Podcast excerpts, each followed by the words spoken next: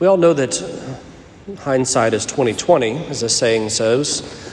And so it's easy for us sometimes to, to look upon the scriptures or to look upon the, the readings that are, that are prayed at Holy Mass or in our private time of devotion and, and see them through our own lens and through the lens of you know, teachers and, and the doctors of the church and the great saints and scripture scholars throughout the last 2,000 years who have helped us to, to unpack them. And also just simply knowing the story knowing that we are here today and knowing even um, a, a, small, a small snippet of, a, of an overview of what our faith has been for some 2,000 plus years, it's easy for us to kind of approach it from merely our own perspective, but it's, it is important for us to understand also what the disciples themselves would have been experiencing, because this, this truly helps us to, to enter into the mystery and, of the sacred scriptures and, and know why and how things happened as they did. And so recall that the apostles had gathered together, and our Lord had, of course, he'd been crucified, raised on the third day, and he'd appeared to them several times.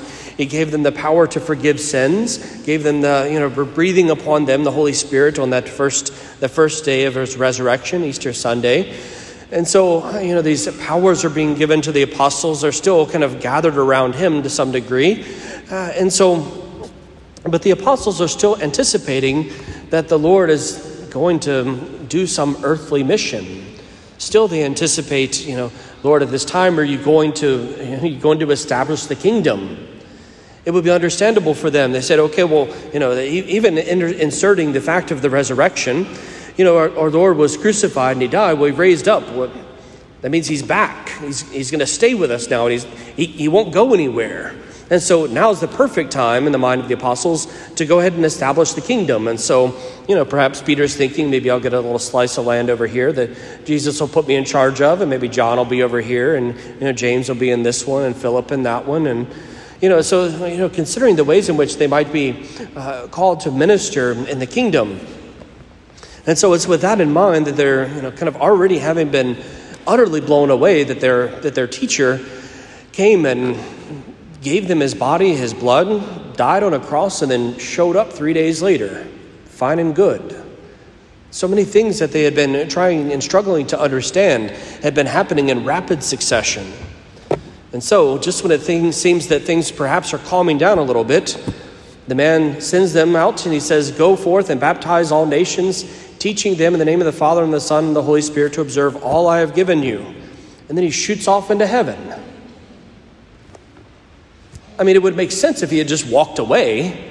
At least the disciples probably could have understood some of that. You know, he, he says, you know, I'm going off, I'm going to go on pilgrimage. You know, I, I'm entrusting things to you. Good luck and farewell. I'll see you later. That would have made sense, I think, to the apostles. Instead, he just literally, by his own power, ascends into the clouds. You can rightly understand why then that they're just standing there looking up at the sky, and the angels have to come to them and say, Stop looking at the sky. You've got things to do. Because honestly, if that had happened to me, I'd probably still be standing there, at least my bones will be on the ground where I had died, just looking up because none of this makes sense.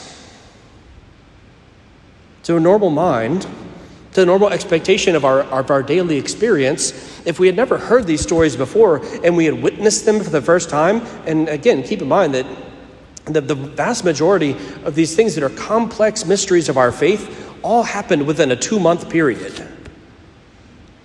Two months, and everything changed. And so these men, of course, rather than having our Lord to be their, their direct command, you know, Jesus, uh, you know, Jesus as King, being able to say, "Here are the things for you to do. Here are your commands." He simply says, "Go tell all nations everything I have told you," and he departs. There was no rule book for them. They didn't have a catechism to lean on. They didn't even have a New Testament. They themselves had to compile it eventually. They didn't have anything except the words of the Lord and the union with Him that was promised. The Holy Spirit was given to them to be able to help lead them into all truth. But this was still a lengthy process that continues to happen in the church. There was much that was uncertain about them in those days. And the fact is, they were still called to go out. They still had to go and make disciples of the nations. And this is the fact of things as they went. In some ways, they did well. In some ways, not so much. It's instructive to be able to read through some of the, the different parts of the, of the Acts of the Apostles and to be able to listen to some of the words because they, they'll tell the stories of how Paul went to Athens and he totally failed in his preaching. Got almost no converts, two people and a couple of others extra beside him. Totally tanked. Worst homily ever. Then it shows how he did well at the next place. And many were converted to Christ. You get to see these ways in which the apostles are, are, trying to do things where Peter goes out and Peter's, you know, Peter was kind of two-faced at one point. He was saying, you know, when, whenever he's around the, uh, when he's around the Gentiles, he's saying one thing. When he's around the Jews, he's saying the opposite. And Paul has to go and correct him. Things were not always clear-cut in the early church. And they were trying to make sense of these things. And they went forward, seeking to do the best that they could, seeking the mercy of the Lord for their shortcomings. And this is our task as well to do with what the Lord has given to us and to seek His mercy where we fall short. But it's for us to ensure that we are doing the things that the Lord has called us to do. There are many things that prevent us from seeking after the Lord's will and doing it in our daily life. Sometimes it's the fear of the unknown. Certainly, it's a an occasion that whenever the Lord, we feel the Lord may be calling us to some particular thing, a reluctance to enter into it because you don't know what it's going to cost up, uh, up front. You know there's a cost, but you kind of just sign a blank check when you say yes to the good Lord sometimes, and you hope that things work out well. So it can be fear of the unknown that is present there. It can be fear of failure.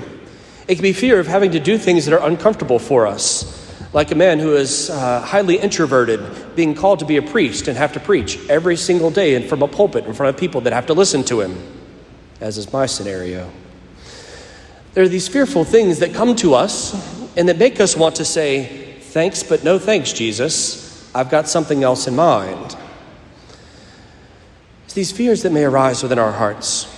Or sometimes it's not fear, but just uncertainty of exactly how to proceed. In the administrative world today, there's often uh, a phrase used as regards uh, looking at how to do things in one's business paralysis by analysis. One continues to look at, uh, you know, what should we do next? And we take a, we take a, you know, we take a survey, we take a poll, we look at things, we draw up some sketches, then you take another survey, another poll.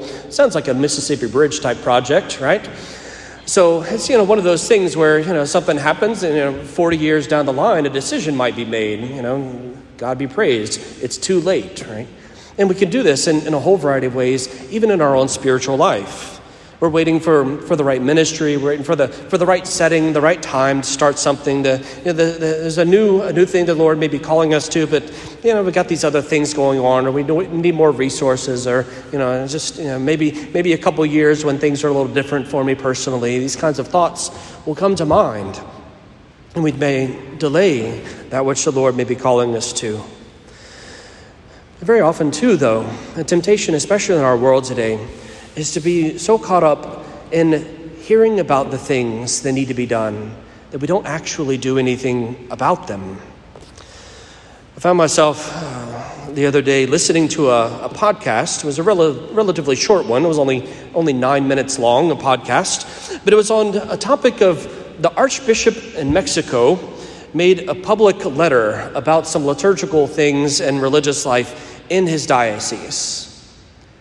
This is in Mexico, where I've never been, to a bishop I've never met, and under whose authority I have not been placed. And yet, I felt it necessary to sit down and listen to a nine minute discussion on a policy that, uh, a letter that he released to his people. And then at the end of the episode, the, the, the, the commentator, the presenter, whatever, um, says, I'd love to hear your feedback on this. Go ahead and log into the website and, and, and, and log into the combo, you know, the, the com box, right? I'm interested, right? I would love to be able to go in and see what the comments look like. In fact, I think I have some comments of my own of what the Archbishop in Mexico is saying about things, as if it matters at all. And this is the reality is we can do this in a whole variety of ways. We can we can look and say, well, you know, we've got these these problems in the church. You know, we've got liturgical problems, we've got ecclesiastical problems, we've got Germany, we've got this synod, you know, we've got the, the vocation shortage locally. You know, we've got these these different things going on. We've got problems in the world, problems in our community, problems in our family, problem in our school system, problem in our politics lots of problems with our politics, right? All these things going on, and, and we can be so filled with listening to the storylines that we never respond. Was the fact that the nine minutes I spent listening to something that really had no, no meaning whatsoever for my life or ministry could have been spent praying, could have been reflecting on some scripture could have been calling a friend or a parishioner to check on, see how somebody might be doing. It could have been considering, you know, what's next in, in one of the projects we have going on in the parish. It could be any number of things. But it was time spent considering things of the world, considering the problems of the world, considering what things ought to be like, but not actually doing anything with them in the moment. And so this is the challenge to us is we have so many talking heads, whether on TV or on our phones or just audibly or in text. There's so many things that are coming to us to saying, here's all the things that are wrong with the world, and here's all the things that we ought to do to fix it. Or at least very often it's somebody ought to do these things to fix them. And usually it's not us, in fact, at least the thought is. And so we can find so many ways to answer all of the problems, but not actually do anything ourselves to do things that might move the world forward, that might increase the glory of God and the spreading of the gospel. Is for us to ensure that this does not happen to us, but rather to hear the word of the Lord and to be doers of it and not hearers only, as the scriptures would encourage us. It's to be busy about the work and not simply be, as the apostles, kind of staring up into the sky just kind of waiting for our next, uh, waiting for the next thing to happen, or waiting because you know that's someone else's job is next. I'll just sit and wait for it to happen. That's someone else's task. That's not mine. When in fact, there are very many things that are our tasks. We don't always think about them as being uh, world changing things or things that will you know, change the life of the course of the church, but they may well be. We never know how simply taking care of our home will change things, how caring for our children, loving our spouse, doing our job well at work, studying well in our understanding of whatever it is that the Lord has given to us to be able to convey knowledge, the various ways in which we find ourselves plugged in in the world. How do we do them well and by God's grace? This is the encouragement that we ought to consider for ourselves is the ways in which the Lord is calling us to go and make disciples, sometimes in rather hidden and veiled ways. To that end, I will give my continuous exhortation not to be consumed with listening to the problems of the world, listening to the answers of the world, or looking in the comment boxes to be able to see what others' opinions are, but rather for us each to be able to seek growth in holiness, growth in faith, growth in love of God, and in the living of the love of God by service to our neighbors. I was a bit edified this week and encouraged, but also a bit sad. As I was reading a little book of, called the Maxims of St. Philip Neri. St. Philip Neri, a great, a great saint of the church, um, rather humorist fellow uh, from some 500 years ago. And I was edified by a, a particular word of his, uh, uh, an encouragement that he gave. And he said something that should, I hope, sound vaguely familiar to you. He said, I would encourage everyone, the laity should especially read books by authors whose name begins with S, such as St. Augustine or St. Thomas. I was edified because this is a saintly thing. I was also kind of sad because that's the thing that I usually tell y'all is read, you know, usually I say it as read authors whose name begins with ST period, but it's essentially the same thing. But this is the fact of things is that the saints of the church, they continue to tell us the exact same. not to be consumed with simply looking to the world as it is and all the problems that might be, because the simple fact is that there is one thing that always changes the world, and it is holiness. There's one thing that always is the proper answer for us individually and collectively, and it is seeking the will of God and doing it to the best of our abilities. And so this is our encouragement is to continue to immerse ourselves in the lives of the saints, the teachings of the saints, these ones who have gone before us and have done well seeking to put the Lord's will into action in their life and to imitate them, to ask for their prayers, to be able to, to live like them in whatever way the Lord is calling us to today. And so, as we offer this Holy Mass, is to give thanks to the Lord for the gift of the Holy Spirit that has been poured out upon the church already, and that we anticipate receiving another outpouring next Sunday at Pentecost. But to pray that the Lord will help us to know what is His will and to have the courage to go and to do it.